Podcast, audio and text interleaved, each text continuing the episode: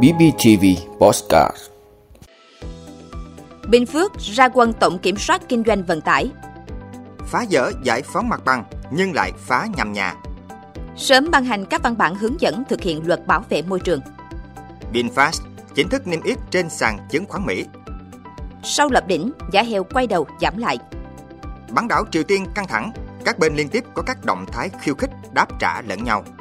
Đó là những thông tin sẽ có trong 5 phút trưa nay ngày 16 tháng 8 của podcast BBTV. Mời quý vị cùng theo dõi. Bình Phước ra quân tổng kiểm soát kinh doanh vận tải. Thưa quý vị, Phòng Cảnh sát Giao thông Công an tỉnh Bình Phước vừa tổ chức lễ ra quân tổng kiểm soát xe ô tô kinh doanh vận tải hành khách, ô tô vận tải bằng container từ ngày 15 tháng 8 đến ngày 15 tháng 10 năm 2023. Lực lượng cảnh sát giao thông công an tỉnh sẽ tổ chức tuần tra kiểm soát, xử lý vi phạm đối với xe ô tô kinh doanh vận tải hành khách, xe đưa đón học sinh, công nhân, xe hợp đồng chở khách, xe buýt, xe ô tô vận tải hàng hóa bằng container.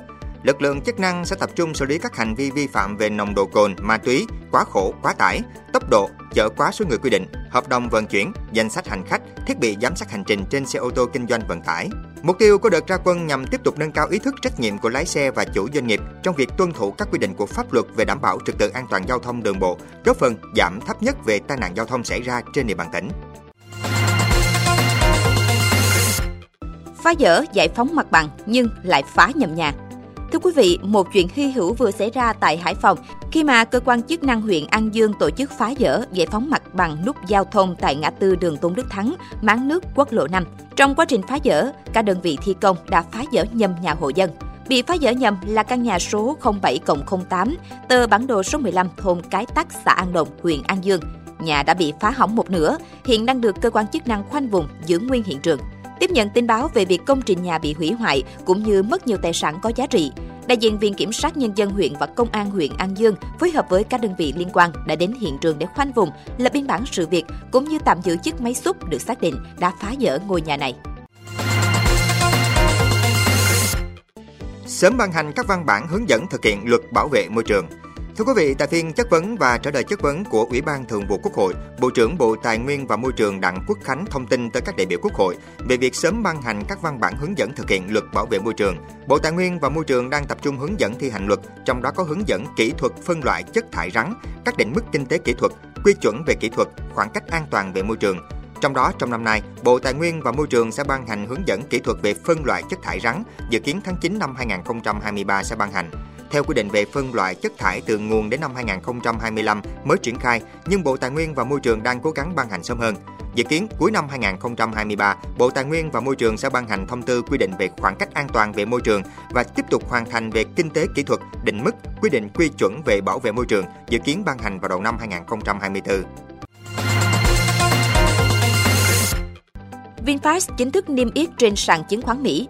Thưa quý vị, một trong những sự kiện được giới đầu tư chứng khoán không chỉ trong nước mà còn quốc tế quan tâm, đó chính là sự kiện chào bán cổ phiếu ra công chúng lần đầu IPO của hãng xe điện VinFast, công ty thành viên của tập đoàn Vingroup. Lần đầu tiên, một doanh nghiệp Việt Nam đã niêm yết trực tiếp trên sàn quốc tế, cụ thể ở đây là sàn chứng khoán Nasdaq Mỹ. Lễ rung chuông mở cửa sàn vừa diễn ra đã đánh dấu thời khắc quan trọng VinFast chính thức được niêm yết trên sàn chứng khoán Nasdaq với mã giao dịch là VFS. VFS nằm trong nhóm Nasdaq Global Select Market và nhà đầu tư đã có thể giao dịch cổ phiếu này ngay từ lúc này. Nếu dựa trên các thông tin mà công ty công bố về vụ hợp nhất kinh doanh với BlackSpace, thì VinFast sẽ trở thành công ty có giá trị vốn hóa cao thứ ba trong số các công ty sản xuất xe điện toàn cầu tính tới thời điểm này, với 23 tỷ đô la Mỹ, chỉ sau Tesla của Mỹ và Li Auto của Trung Quốc. Bà Lê Thị Thu Thủy sẽ dẫn dắt công ty với vai trò tổng giám đốc toàn cầu. Bà Thủy kỳ vọng việc niêm yết sẽ giúp VinFast có thể tiếp cận được nguồn vốn lớn hơn, phục vụ cho kế hoạch lớn hơn sắp tới. VinFast công bố tính đến hết tháng 6 đã bàn giao được 19.000 ô tô điện với các mẫu khác nhau. Nhà máy sản xuất xe điện tại Bắc Carolina cũng đã chính thức được khởi công hôm 28 tháng 7. Trên thị trường chứng khoán Mỹ hiện có tới gần 40 công ty kinh doanh liên quan tới xe điện hoặc xe tự lái đang niêm yết. Trong đó, riêng tại sàn Nasdaq đang có khoảng gần 10 công ty, trong đó hãng xe điện số 1 của Mỹ là Tesla đang được giao dịch gần 240 đô la Mỹ một cổ phiếu. Sau lập đỉnh, giá heo quay đầu giảm lại.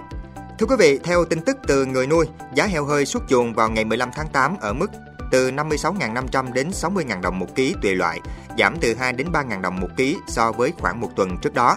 Trong đó, giá heo hơi hầu hết các tỉnh phía Bắc đạt trên dưới 60.000 đồng một ký, cao nhất cả nước. Phía Nam phổ biến từ 56.500 đến 58.500 đồng một ký. Tương tự, giá heo hơi được nhiều doanh nghiệp bán ra cũng giảm trên dưới 2.000 đồng một ký so với một tuần trước đó, hiện ở mức từ 59 đến 62.500 đồng một ký. Như vậy, từ đầu năm đến nay, giá heo hơi cả nước đã biến động mạnh sau khi chạm định ở mức 67.000 đồng một ký vào đầu tháng 7. Giá có xu hướng giảm trong 2 tuần gần đây. Với mức giá hiện nay, người nuôi có lợi nhuận khá khiêm tốn, thậm chí thua lỗ. Bán đảo Triều Tiên căng thẳng, các bên liên tiếp có các động thái khiêu khích đáp trả lẫn nhau. Thưa quý vị, Hàn Quốc và Mỹ hôm qua thông báo sẽ tổ chức cuộc tập trận quy mô lớn nhất từ trước đến nay, mang tên lá chắn tự do Unji vào cuối tháng 8. Phản ứng trước kế hoạch tập trận này, nhà lãnh đạo Triều Tiên Kim Jong-un cũng đã kêu gọi nhanh chóng cải thiện năng lực sản xuất tên lửa nhằm đáp ứng tốt hơn nhu cầu của tiền tuyến và các đơn vị tên lửa. Triều Tiên cũng lên tiếng chỉ trích cuộc tập trận này là sự tập dượt cho chiến tranh hạt nhân.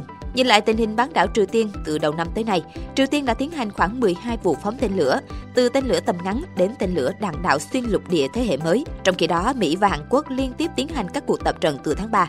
Mới nhất vào tháng 7, Mỹ cũng lần đầu tiên sau hơn 40 năm điều tàu ngầm hạt nhân mang tên lửa đạn đạo tới Hàn Quốc. Để đáp lại, Triều Tiên cảnh báo việc triển khai tàu sân bay, máy bay ném bom hay tàu ngầm tên lửa của Mỹ ở Hàn Quốc có thể đáp ứng tiêu chí sử dụng vũ khí hạt nhân. Căng thẳng còn được đẩy lên cao hơn khi các bên tập hợp lực lượng có nguy cơ ảnh hưởng rộng hơn đến an ninh khu vực với việc gia tăng đối đầu nước lớn. Cảm ơn quý vị đã luôn ủng hộ các chương trình của Đài Phát thanh truyền hình và báo Bình Phước. Nếu có nhu cầu đăng thông tin quảng cáo ra vặt, quý khách hàng vui lòng liên hệ phòng dịch vụ quảng cáo phát hành số điện thoại 02713 887065. BBTV, vì bạn, mỗi ngày.